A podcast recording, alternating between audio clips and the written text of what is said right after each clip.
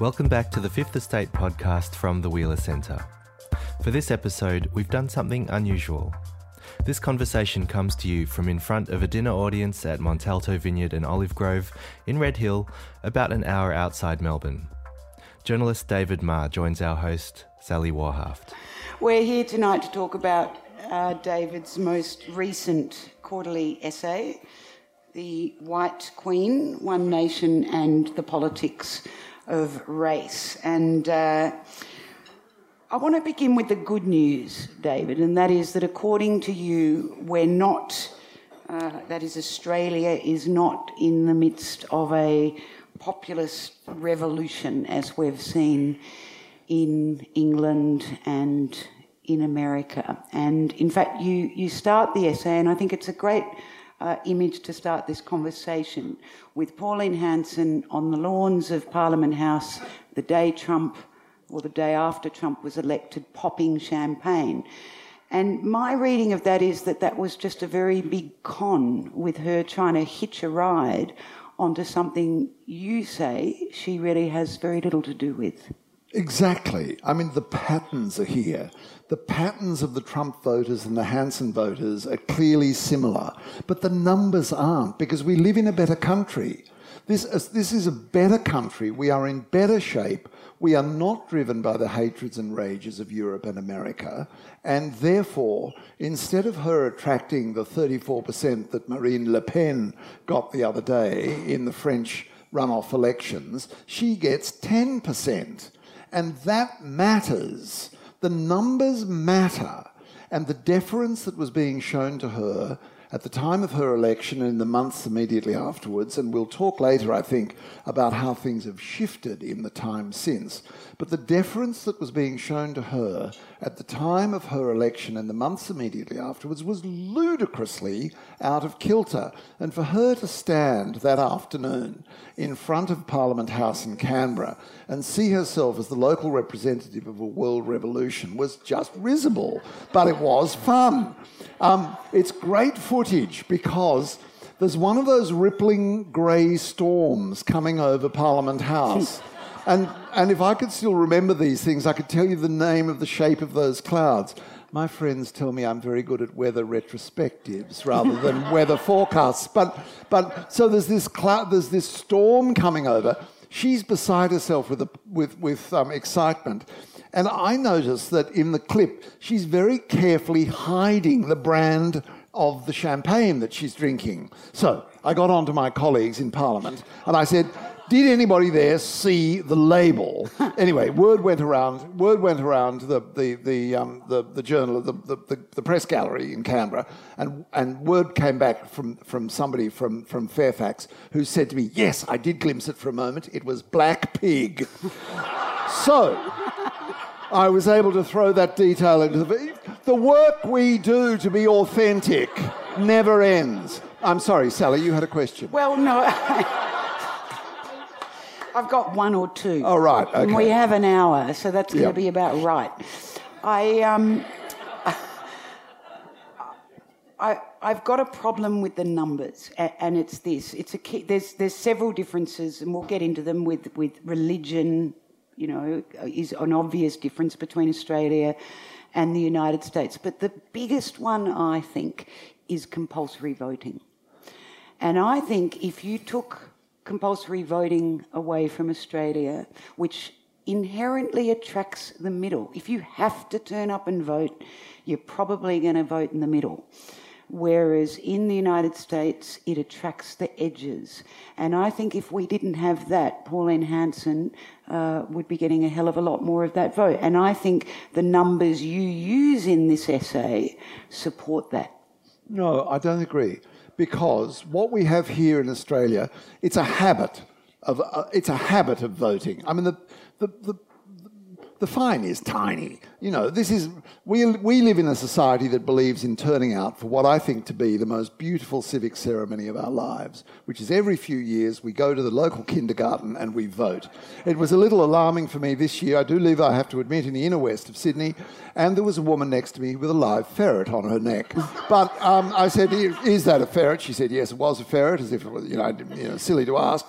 But it is It is a wonderful moment, I think, in all of our lives every few years when we vote. I agree. And I know this love it. I picked the long queue.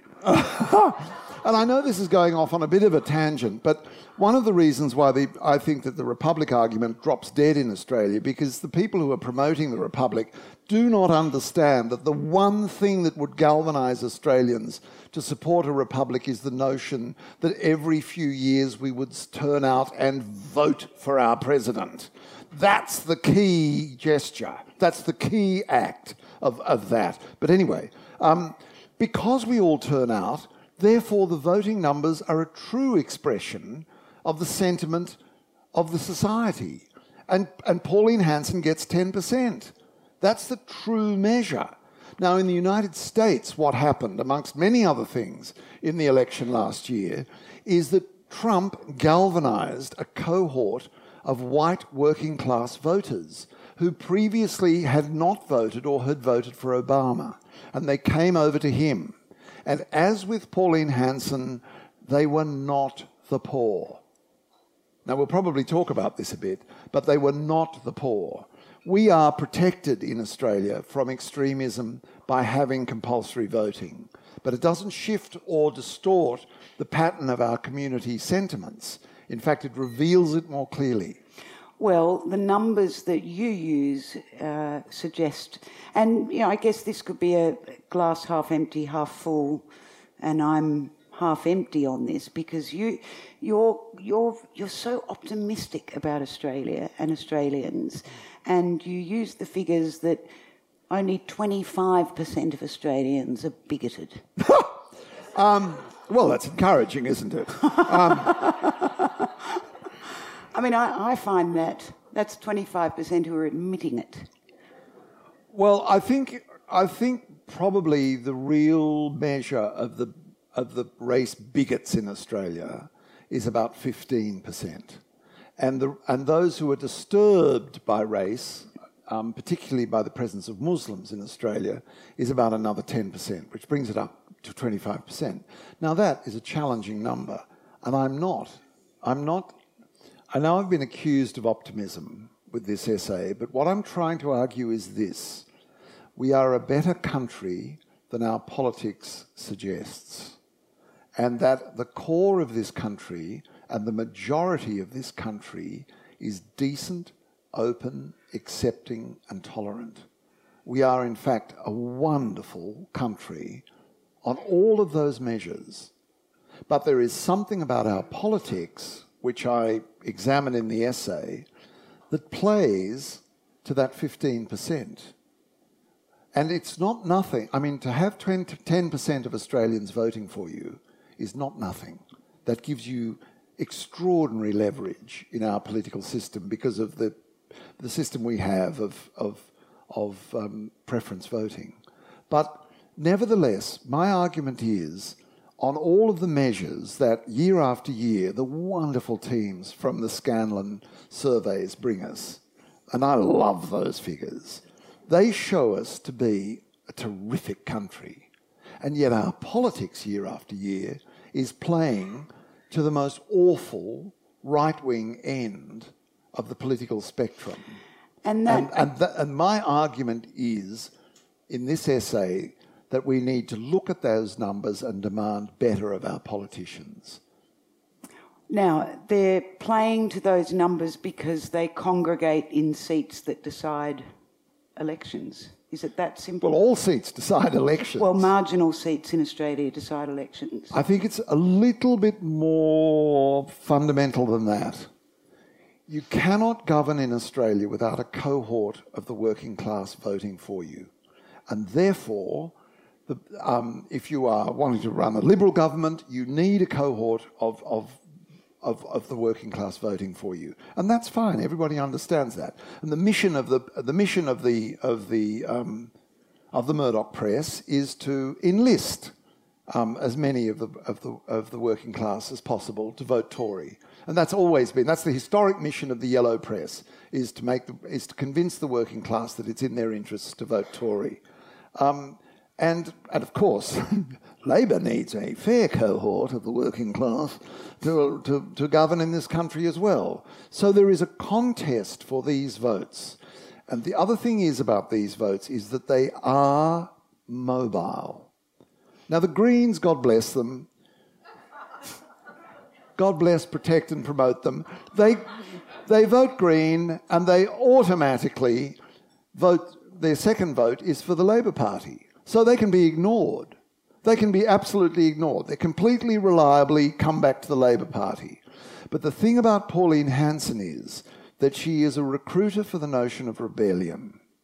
And if voters leave the Liberal Party, or more often the National Party, occasionally the Labour Party, and vote for her, instead of going back where they came from with their second vote, they move on. About half of them move on and vote for another party.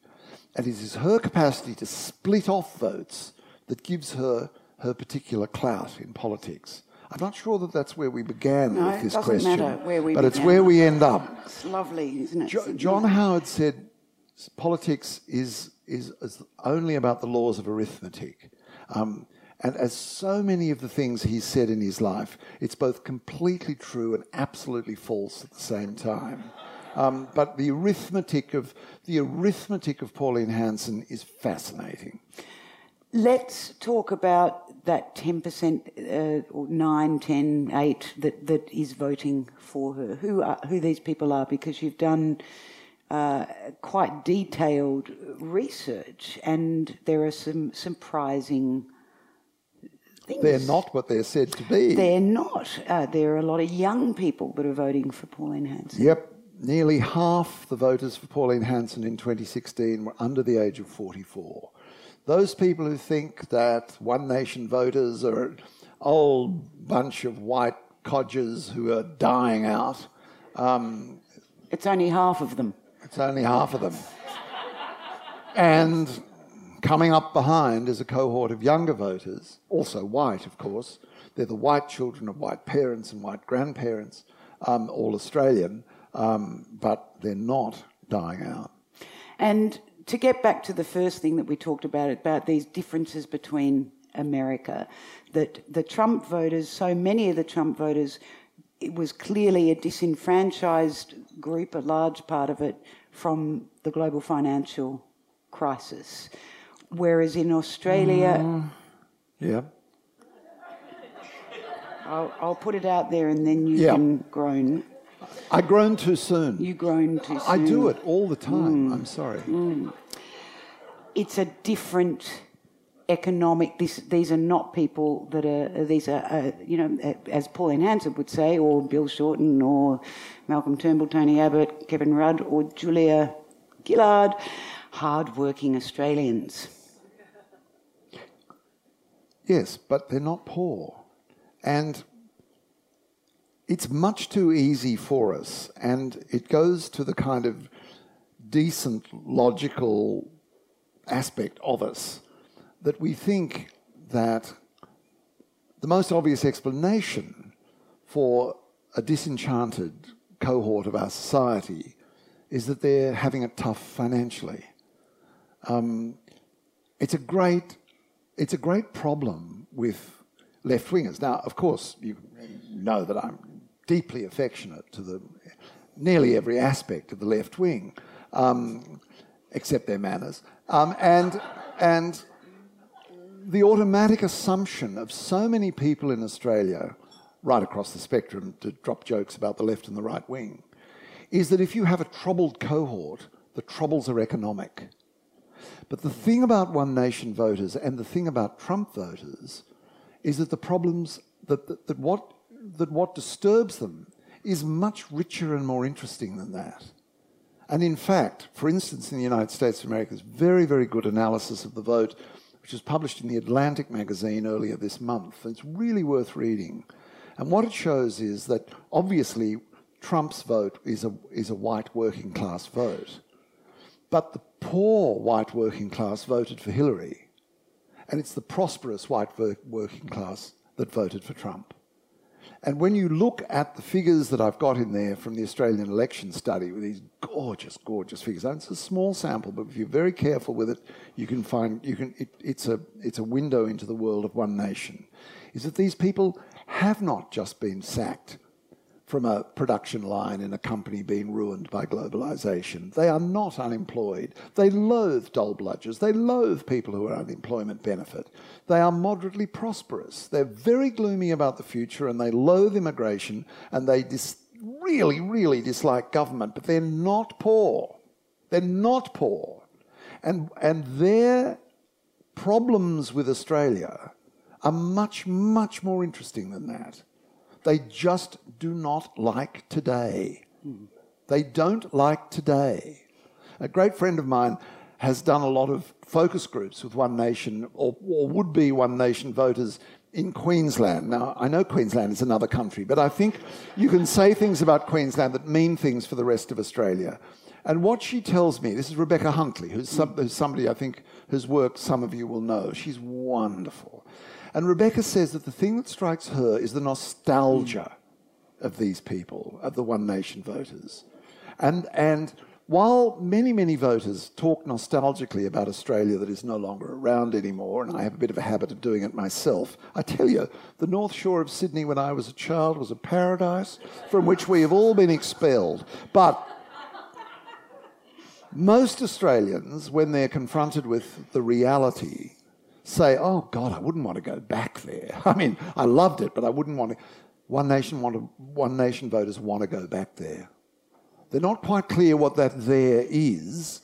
It's a kind of compilation of their childhood and an imagined childhood of their parents. Though. This is a group of people that are pro-euthanasia, pro-medicinal cannabis, really pro-death penalty. In fact, they're quite pro-killing. Oh, they're pro-killing. But we are completely wrong to imagine that euthanasia and the decriminalisation, particularly of medical marijuana, is a progressive cause. It isn't. It's a cause that nearly every Australian agrees with, and they do too. And they're not particularly perturbed by equal marriage.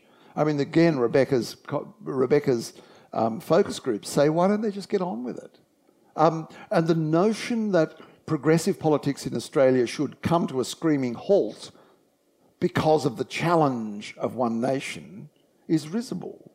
It's just another excuse. I mean, there are no end of excuses for progressive politics in this country coming to a screaming halt, and she's just the latest of them.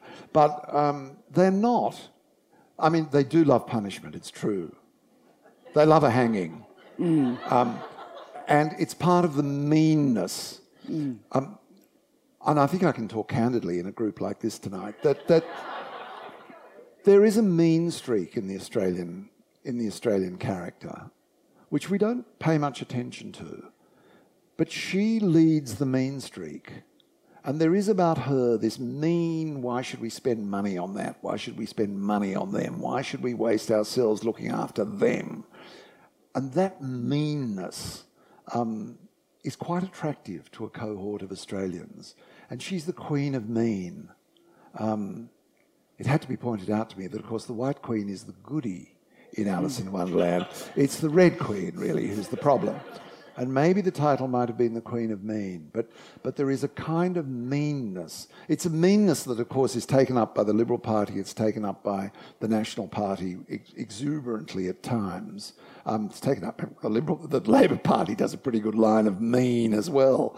But she's the Queen of Mean, and that's where she comes from. They're not poor, but they are mean. The great unifying sentiment is, of course, anti-immigration, specifically anti-Muslim, and especially black Muslim. The darker the colour of your skin, the more Muslim somehow in the eyes of this cohort you are. Well, that fabulous moment when Pauline Hanson was on Q&A with Sam Dastyari, you're not really... Really? You're a Muslim? Really? I mean, she's, yeah. Now, I mean,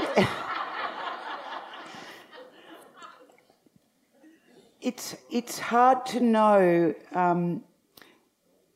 and in fact, you know, you'd have to do a more, you know, you'd be more detailed kind of ethnographic study, I suppose, to know what is racist, what is anti-Islam, which is a religious bigotry, and what is.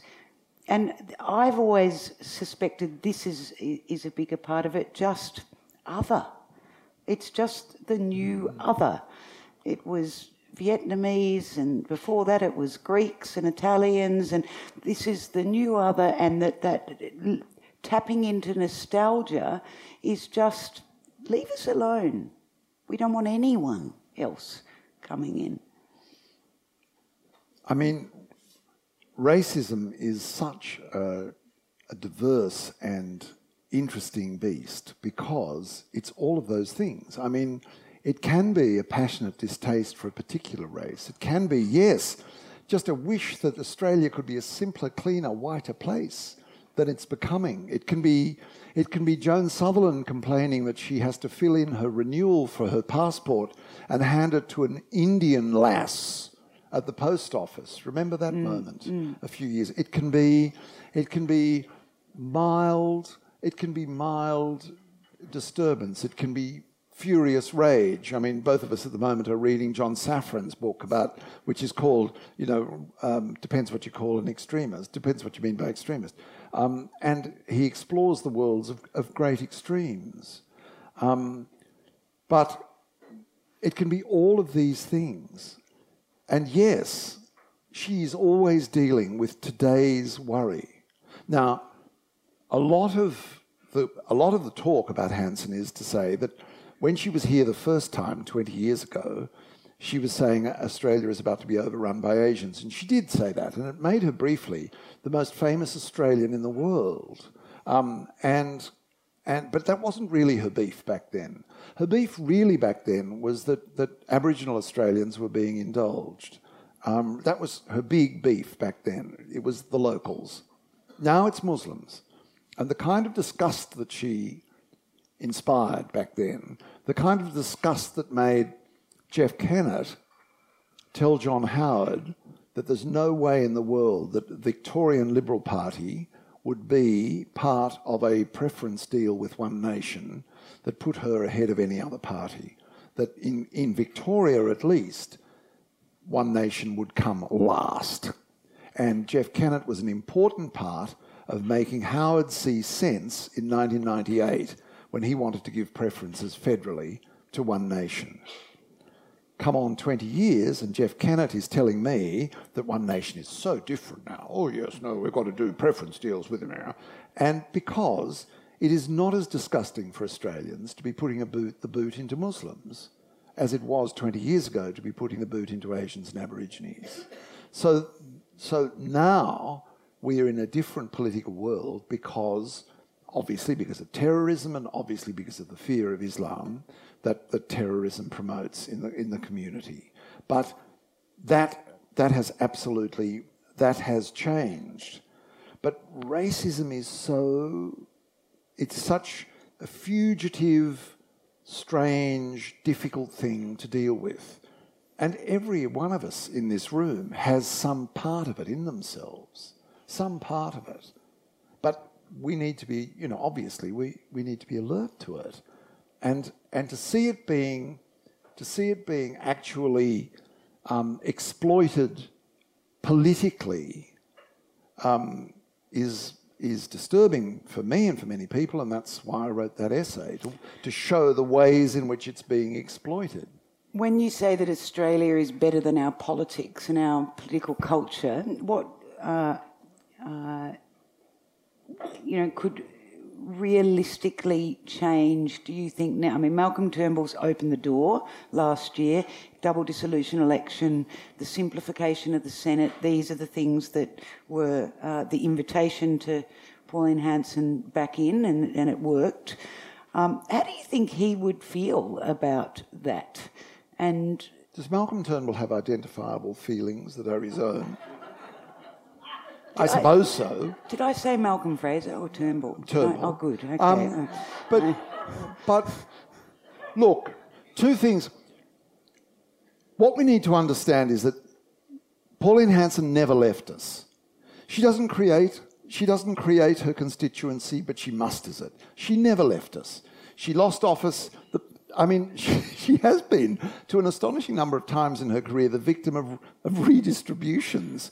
She lost her seat on the Ipswich City Council because of a redistribution, and then she lost her parliamentary seat because of a redistribution. But she also was kept out of power by an understanding between the major parties that they would preference her last. What I discovered in the course of writing the essay is that the preference whisperer, that guy who astonishingly brings together tiny little parcels of votes and get people elected whose only wish in life is to shoot ducks, for instance, or make life appalling for poofters. Important things. But he, the preference whisperer, was also mustering votes to keep her out of Parliament. And this had worked for 20 years. Time and again, she got so close to being elected, either to the Senate or to the New South Wales Legislative Council or to the Queensland Parliament, time and again. But she never got the ordinary preference flows that somebody in her position would get. She was always robbed of the preferences. She was kept out. Which is profoundly undemocratic. Profoundly, well, yes. And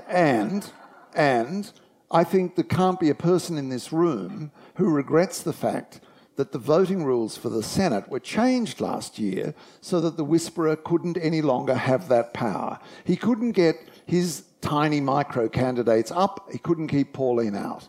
But what gave her the power she has in the Senate is Malcolm Turnbull's ludicrous decision to go to a double dissolution because he thought he could put the boot into Labour over... Oh, no, it was for that agency. What was it again?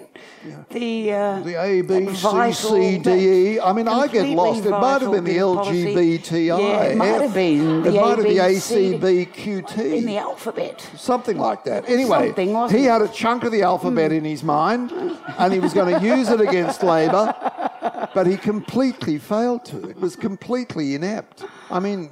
I'm the last person on earth to defend the thuggery of the builders' labourers, but he just failed. But what it did was open the door, and Pauline Hanson is, she has a cohort that she nearly won in. She was 150 votes short of getting a senator up in Tasmania. God, don't you love Tasmania? It's essentially a suburb of Victoria, and it has 10 senators. Anyway, sorry, it's the federal compact. I know it's too late to complain about it, but. Sometimes you do wonder, King Island wants to become part of Victoria, doesn't it? But what if Tasmania wanted to become part of Victoria? Think how sane politics might be in this country. Or we just knock down another crossing and build another bridge. And actually, if Queensland could become part of Victoria... I mean, Queensland's the problem. Queensland's the problem. I know you're quite right to object. It's a silly idea, but... One of the things that marks the followers of One Nation is that most of them haven't finished school. And it's not a matter of laughter. I'm sorry, it's a very serious issue. Education, education, education. If you want to fix up politics in any country, you invest in education. And that is the link to the States and it is the link to Brexit. That's the main link. Yeah. That's the main link. It's when you look at the followers, when you look at the people who ludicrously are taking Britain out of Europe, and if you look to the people who voted for Trump, and if you look to the people who voted for Pauline Hanson, the thing they most share is they didn't finish school. And in Queensland, of course, more people didn't finish school than in any other state in Australia, because Queensland had the notion that if you educated people too much, they wouldn't vote for you. And so children in Queensland used to go into school late and out early. And I mean, it's just terrible. Pauline Hanson herself left school at 15, her parents left school at 15, and the voters for One Nation left school before they finished. They made things of their lives. They got tertiary qualifications. They became tradespeople. They worked hard. They had good jobs, but they left school early. They never experienced a day on a campus. They never had that experience. And of course, and this is something you touch on in the essay, but I'd love more on this. the language of politics, how it's changed. And so it's the elites, of course, who are the cause of all problems, according to the Pauline Hanson One Nation set. And elites, you know, when I was a little girl, elites were the guys that were members of the Melbourne Club. That's what an elite was. Now, how wrong you were. Well, now it's us. You know, now it's going to a winery on a Friday night and listening to David Marr talk about the uneducated Queenslanders. Shows. I love this language, and there's a section of the essay which is an examination of this language, and what it is sledging. It's just sledging, but it's beautifully constructed sledging. It comes out of America, and its purpose is the same here as it is there, which is to pursue completely disreputable causes but to find fresh language in which to do it. And in particular in the United States of America is to pursue the cause of keeping blacks down. And that's the primary, that is one of the primary motivators of a section of conservative politics in the United States, keeping blacks down. But you can't talk like that anymore.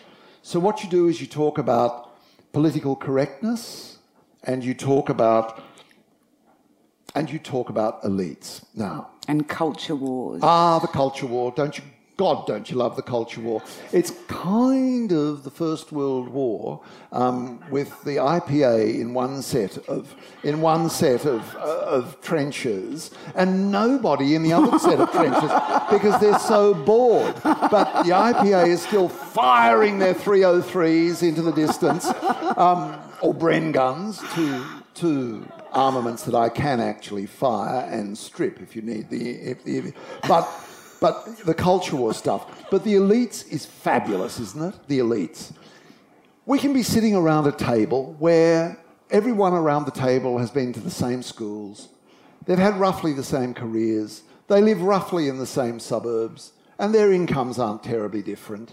But if one set has kind of lefty views, they're elites.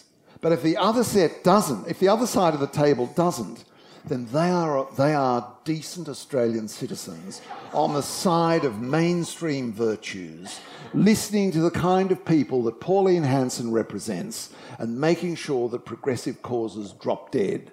And that's the only difference between them. The only difference between these people is their political views. And yet one set is elites and the other set are these fabulously alert and moral Australian citizens. I mean, I'm a great reader of the Australian newspaper. Who can't be? Apart from anything, it's actually a newspaper that fabulously reports what's going on across Australia. But when you look at their list of enemies, their enemies are progressive elites who are well-educated with moral views. Now, if they are your enemies, who are your friends? It's just extraordinary. It's just and it's just sledging. It's just sledging. It's just a way of avoiding dealing with the actual issues in front of us all. It's just a way of sledging the participants.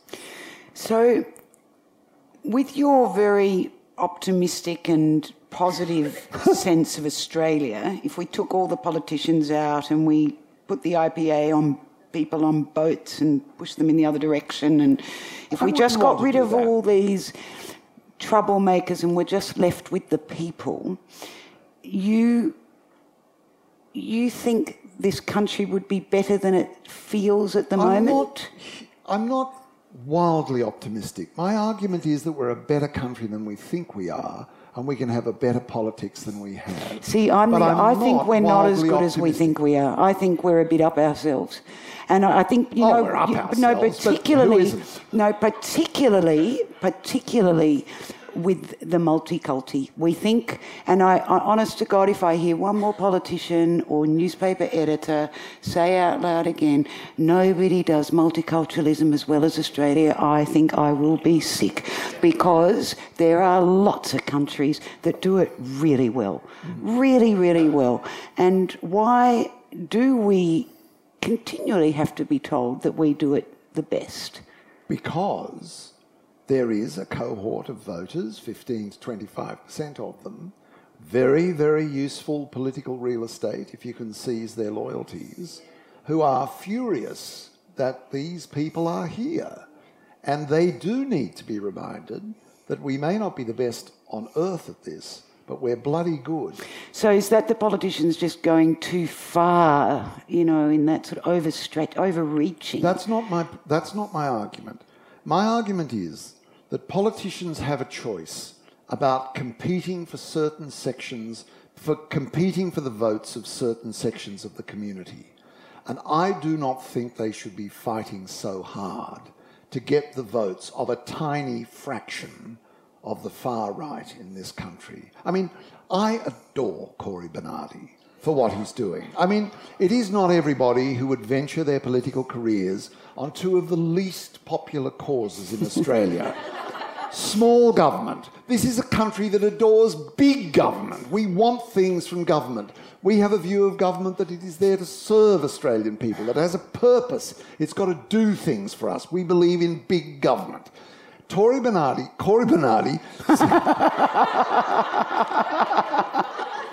That was not a slip of the tongue. It was a really, really clever joke. And I'm glad some of you caught it.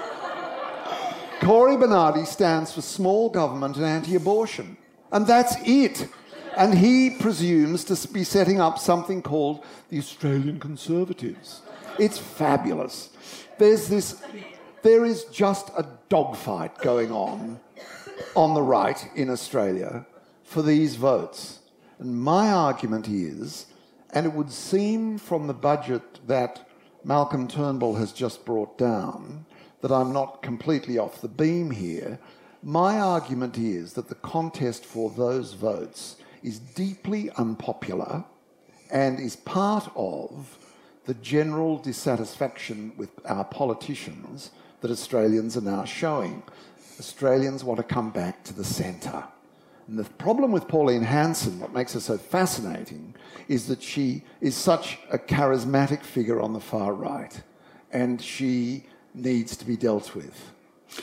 Let's talk briefly about her charisma, because I want to know if you think she is the Bob Brown of her party, in the sense that I've just had this extraordinary notion of her getting together with Bob Brown.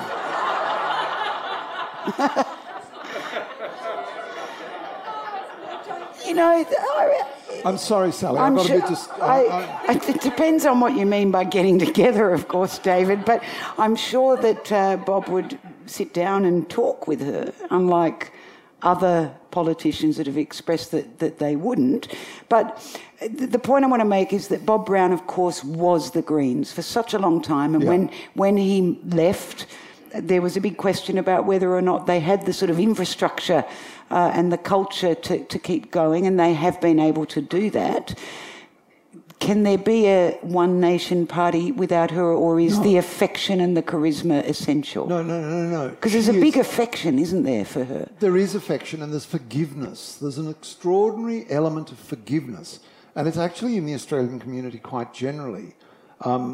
But there is no party without her, and that was proved because she left the party in about 2001, didn't return to it until 2013, and in that decade the party went nowhere. There are bits of One Nation all over Australia, and they kind of float freely, and they're like space junk, and they occasionally collide, and at the moment she's trying to bring some of them back together again, but without her there's no party. With her, and she alone doesn't quite work. She and One Nation is the brand, together. And when they got back together again, she was on the way back. But her problem is that there's no movement. Now, Bob Brown had a movement behind him. There was something called the Greens. There were overseas examples. There was a Greens party in Germany. There were Greens parties elsewhere. And there was a big cause, which was stopping rivers in Tasmania being dammed. And so, therefore, there was a body of people with like minds. Pauline Hanson's continuing problem, same then as now, is that she's got to find people to put into Parliament. And the kinds of people who want to be One Nation candidates are often nut jobs. And I mean, and I use that in its technical sense, because and she's lost so far 5 of her candidates who are about to stand for election in Queensland. In Queensland, she's not Mrs. 10%. She's, of course, Mrs. 20%, and that's Queensland's problem. But it's Australia's problem as well. But she keeps losing these people. I mean, one of them was this fabulous guy who, as a police officer, was part of an operation to seize young Aboriginal kids in Fortitude Valley in Queensland and drop them off in the bush. Now, they were charged with kidnapping, quite rightly, but oddly enough, the judge discovered that the children were perfectly willing to be seized and dropped off in the bush about 20 kilometres from town with no money. So, luckily, the kidnapping charges were dropped. This guy, I mean, the Twitter sphere on this guy is so blissful. And people attacking him. I don't want to talk about my career years ago, he said to one of the people who was tweeting him. I want to talk about my policies now. And somebody immediately replied, what's your policy on kidnapping? But she's got these nutters. I mean, some of them are really horrible. The Bendigo woman here, who was a Bendigo councillor, who was sending around close-up photographs of genital mutilation, female genital mutilation, to people who were defending the notion of building a mosque in Bendigo. She left. And I mean, various people leave. But one of Hanson's great weaknesses is that she is the party. She is the charismatic party. And she has to find candidates. She has to find an organisation that will back her. And this is, as 20 years ago, is spectacularly troubled. Though I don't know whether you saw the Four Corners, but I have a sneaking sympathy for Pauline and even for that terrible Ashby guy who works for her about sacking that elderly couple who were running One Nation in Western Australia, because sweet as they were, I don't think that they were up to it.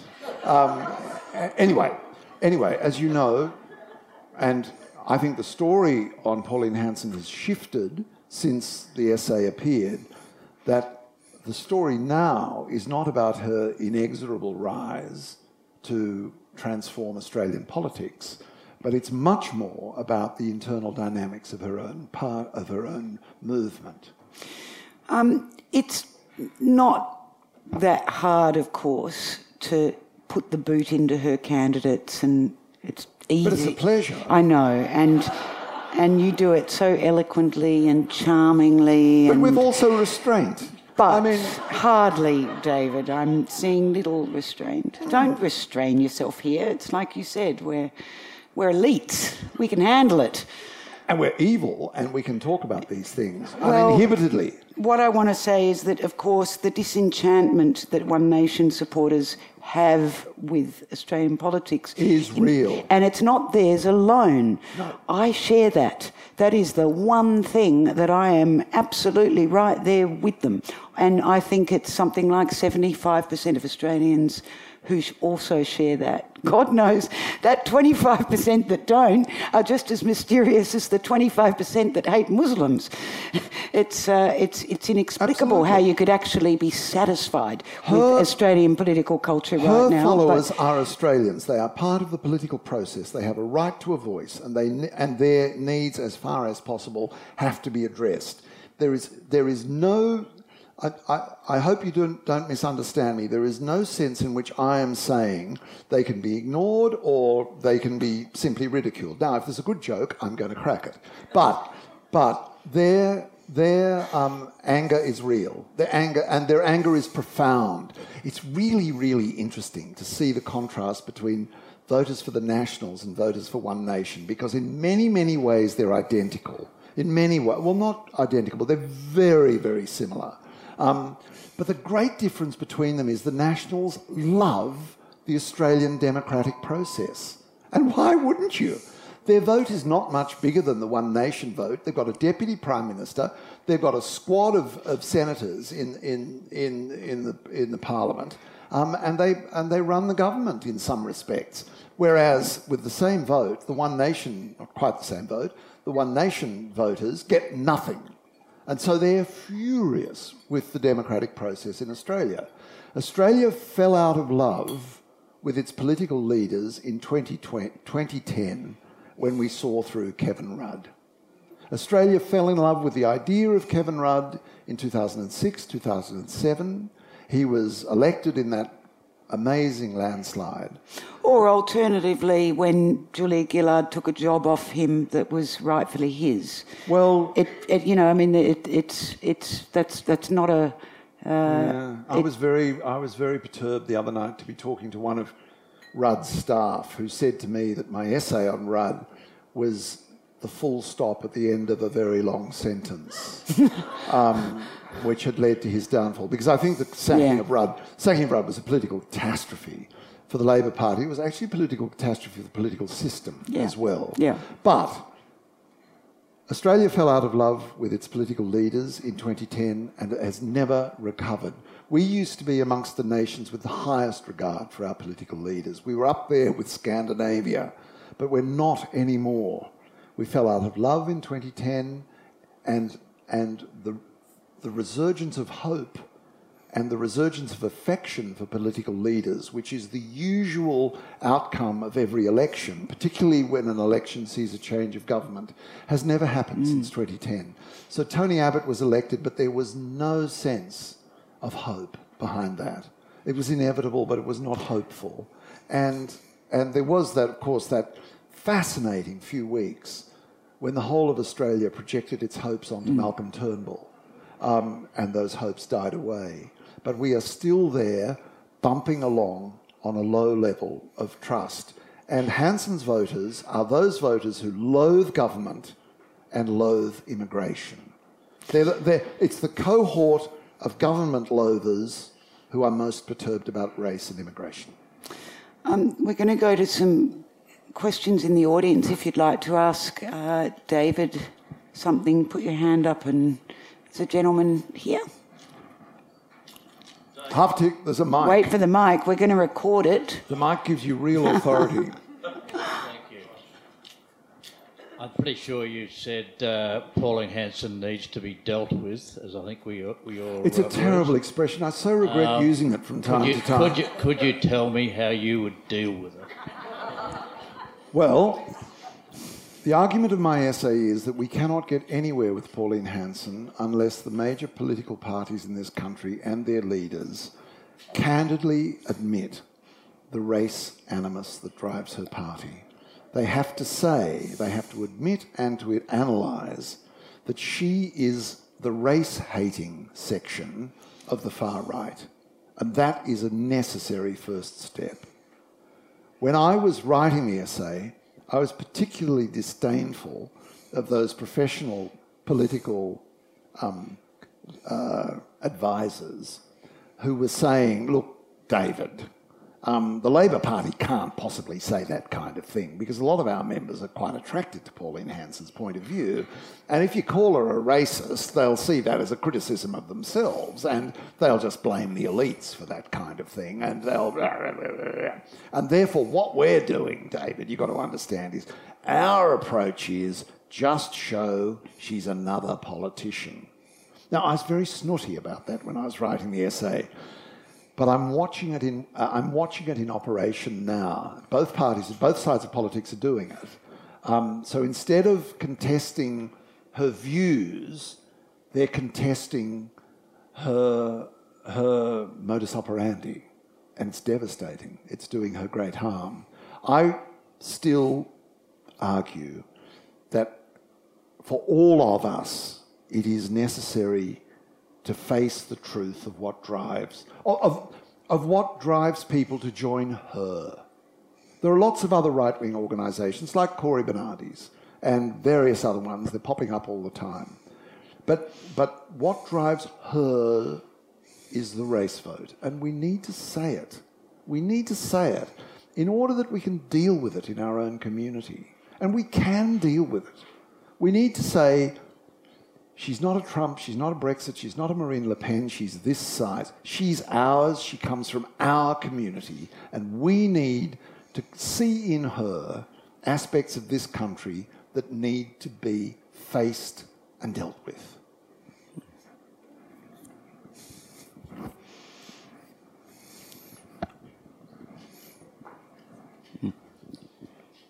Yeah, David, or Sally as well, the sort of extremism, the cynicism and so on that's coming through with politics, you know, the sledging and populism and extremism, how much do you think it's the loss of faith in the media and the media's role in this? You know, where now, you know, bold-faced lies and fake news and all the rest of it has almost become tolerated.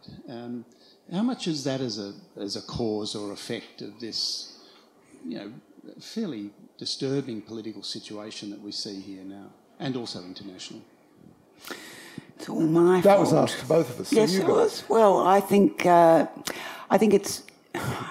media is as disappointing as political culture. That's what I think. They mirror each other to me, and I think that what's happened with fake news, the damage that Trump is doing in the United States with legitimising fake news is a sort of terrifying part of his presidency, that even if he was to be removed tomorrow, I don't know how you undo that. As to the state of Australian media, I find pretty much all of it unreadable, I have to say. I'm quite disengaged from Australian media. I'm disengaged from listening to it and consuming it. I have 2-year-old twins, and my time, I no longer can sit around listening to, you know, John Fane every morning and listen to the World Today every afternoon. I'm much more discerning in my, and I just go overseas, I have to say. I think the Australian media, but it's gutted. It's absolutely gutted. Look what's happened at Fairfax. Look at the Australian has still got some really fine, world-class journalists, but so's Fairfax. Look, I used to write for her. Let me tell you, her standards are shamelessly high. They are, and they're brutally high. Mm. And she's expressing them now. In relationship, for example, to the White Queen, there's a lot of media disproportionate focus on celebrity, or that seems to whip up out of proportion some of these people within the system. There always has been. I mean, celebrity journalism is as old as journalism. What's happened in the last 30 years is that, backed by enormous amounts of money for various different causes, the notion has got about that small L liberal, professional, balanced journalism is the expression of only one political view, and that there's another political view, which is, I don't know, it can be the IPA, it can be my friend Gerard Henderson, it can be a number of boutique and extreme views, whether it's about, you know, for a variety of causes. And on one level, this has worked to bring a great deal of doubt about the work of professional journalists. And this is an argument that comes out of a world where essentially big commercial causes are being fought through the public press. I mean, it's about. I mean, we can all remember and I canvassed them in the essay, the hideous arguments that were promoted by the IPA and by Morgan and others against Aboriginal land rights. I mean, Hugh Morgan was going around Australia talking about Aborigines as cannibals. He was talking about the Christian mission of mining. He was talking about baby eating of Aborigines. To be re-researching it as I was recently. I mean, it is just disgusting. Disgusting. And we took it seriously for years. And the black armband stuff was part of the bullshit of that. That was part of that bullshit. And it was hideous, it was racist, and it was deeply commercial. And it was all about attacking the professionalism of the mainstream press. And that, on one hand, has worked. But as you know, part of that attack, part of that war, was a ceaseless warfare on the ABC. Because these people want, above all, secure spots on the ABC for themselves to preach their messages.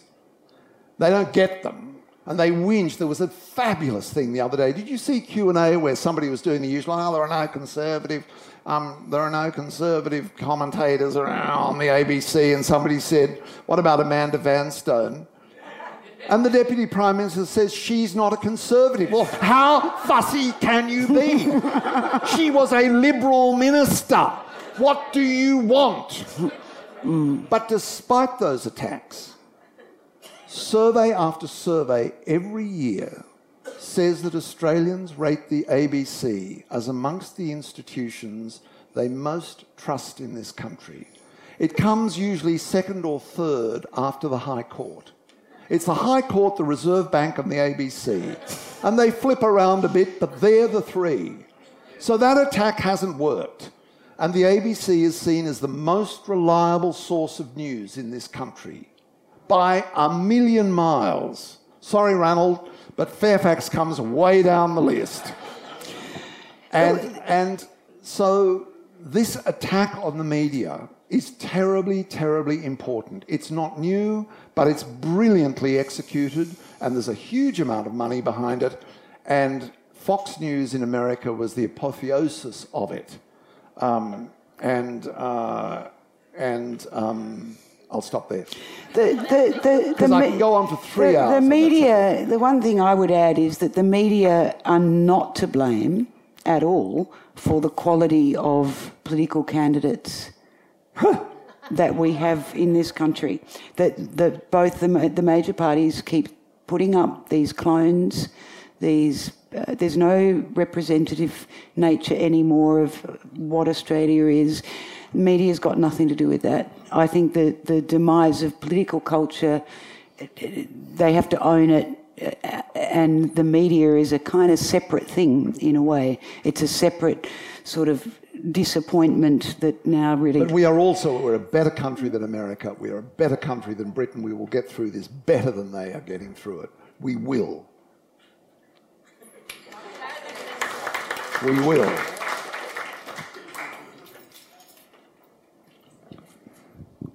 David, first of all, about the ABC, funnily enough, I've been hitting the Friends trying to get more money and preserve the ABC. So yep. Fairfax is a difficult situation, and you and I know. I'd love to just indulge in that.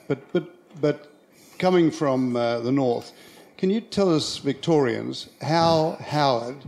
You little people. Yeah. Yes. How Howard dealt or didn't deal with Pauline Hanson. What happened and why? Howard was disgusting. He didn't face her. He moved the government into her territory. He made her in a sense irrelevant. I mean, it's possible to say in a completely detached sense that his operation against Pauline Hanson was one of the most brilliant things he did. I mean, John Howard is the most professional politician any of us will see in our lifetime. Ruthlessly, coolly, clinically professional.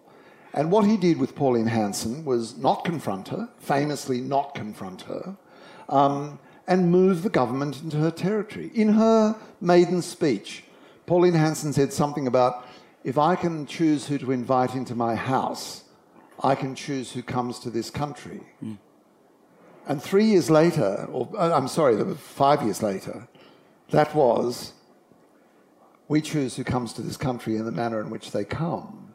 And he slashed funding to a number of Aboriginal organisations. He tightened up immigration regulations. He toughened up citizenship. He moved into her territory. He didn't do what she wanted, because that's the thing about impossible parties. One Nation is an impossible party. They can't have what they really want. And that's why they feel, of course, that they're overlooked. In fact, their wishes are amongst the most carefully scrutinised of any group in the community. But they can't have some things. They can't, we can't stop immigration. We don't want to stop immigration. We can't sort immigration by religion. We can't sort immigration by race. We can't do the things they want. And so it's a world of consolation prizes. And what Howard did was very generously give consolation prizes to that end of the political spectrum. He brought back to Canberra retail race politics, which had not been there since the fall of One Nation. The fall of White Australia. When White Australia, the demolition of White Australia was a historically difficult political operation. And even though in the late 1960s there was a majority of Australians who wanted to see it gone, getting rid of it was a very difficult operation. And it began with Holt, of course, and then it moved through Whitlam, and it was brought triumphantly to its conclusion by Fraser. But it was very, very difficult. And there was an understanding in Canberra that the cohort of Australians who remained resolutely hostile to the end of One Nation would not be exploited for political gain. And that lasted, with a couple of little breaks, but that lasted from the middle of the 1970s until Howard came to power, and that was over, and it's been over ever since.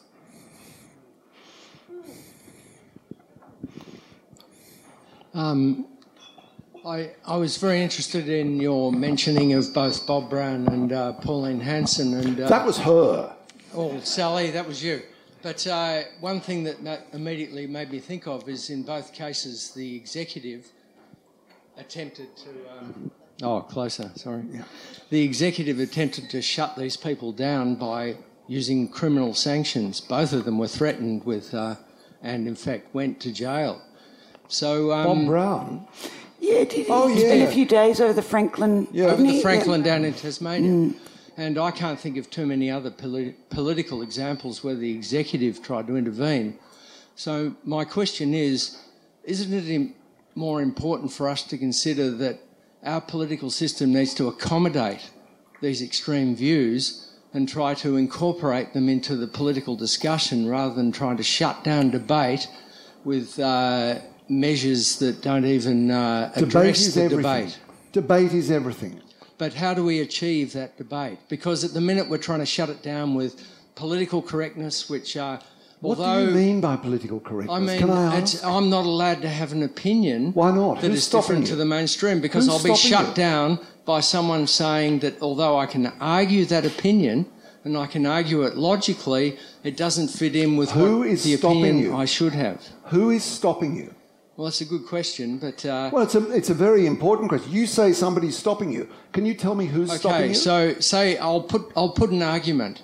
So say that Sally said tonight, for example, that there are better examples of multicultural societies around the world. Yeah. So I'd like to know where they are, number one, an example of somewhere that's better than Australia, because I think Australia has Canada is one, Israel is another... I'm not sure that the people on the left bank would agree with the Israel example. I don't think... you're asking about people from different would agree with that, but cultures in one place? No, but irrespective of that, I don't think... Yeah, back to the point. There's this great notion that there are people who shut us down. Who? I'm trying to give an example. So say that I express an opinion that we have been fairly accommodating to people in this country. We've been fairly accepting of people... that came from Europe originally, that came from Asia.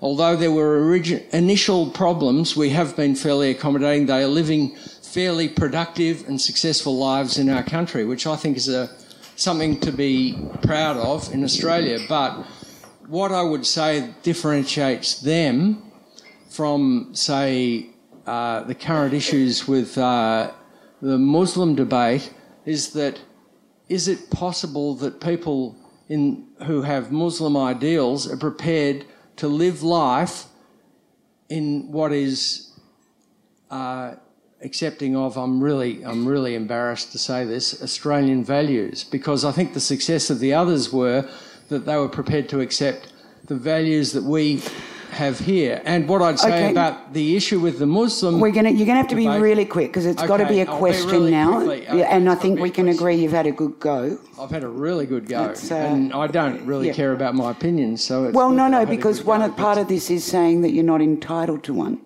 Yeah, so I am being... So I'd say what worries me, and I'm pretty open-minded and accepting, is are the people who are Muslim prepared to accept our values, or...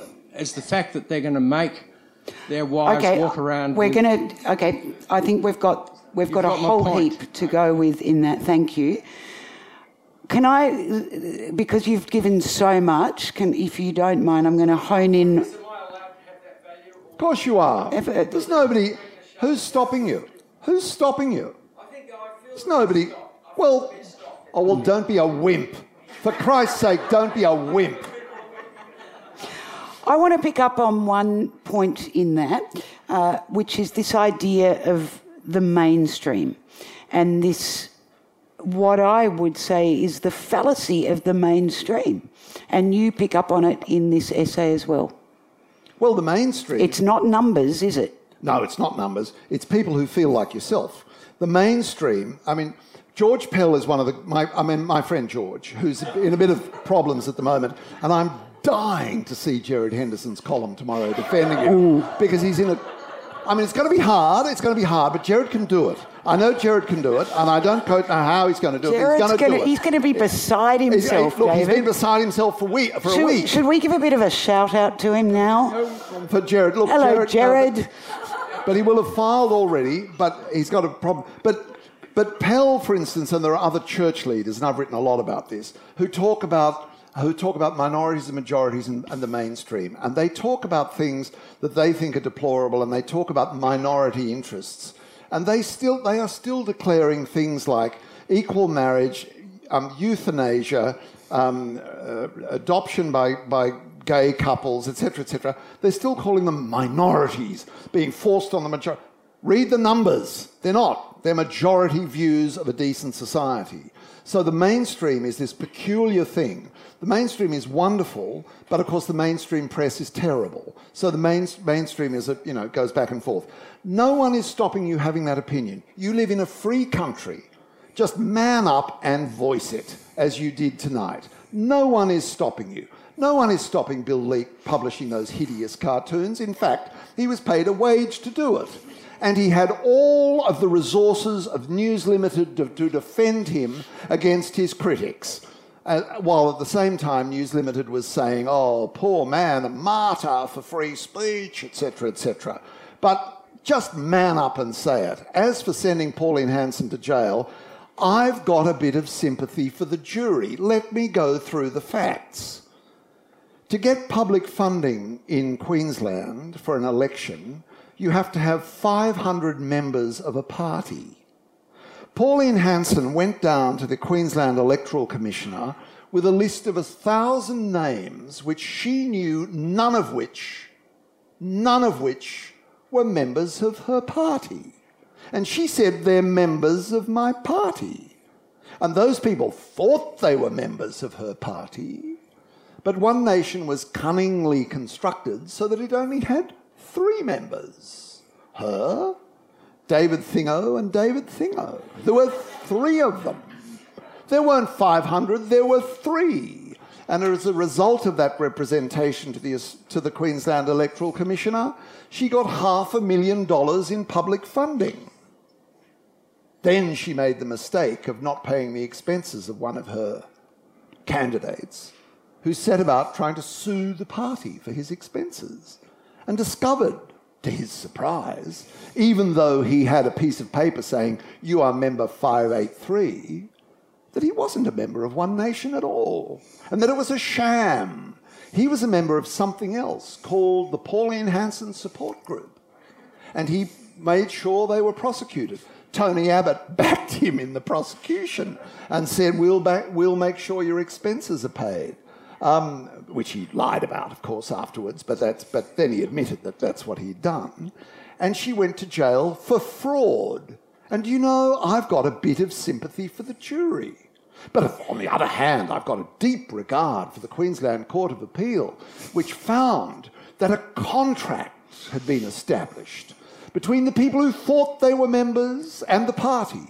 And all they had to do was to hire a barrister and go to court, and they could, in fact, enforce their rights to be a member of One Nation, and therefore she should come out of jail. On that note, we have to wrap up this... I hate, look, Sally, I hate to be bitter to end. I hate to be bitter to end. It's not possible. No. Look, can I just say...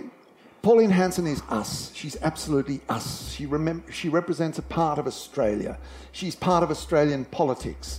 She's not... She's... And she... We need to address her. We need to understand her as part of this country. That's the purpose of my essay. David Marr and Sally Warhaft in conversation there at Montalto Vineyard and Olive Grove for the Fifth Estate. Thanks for listening.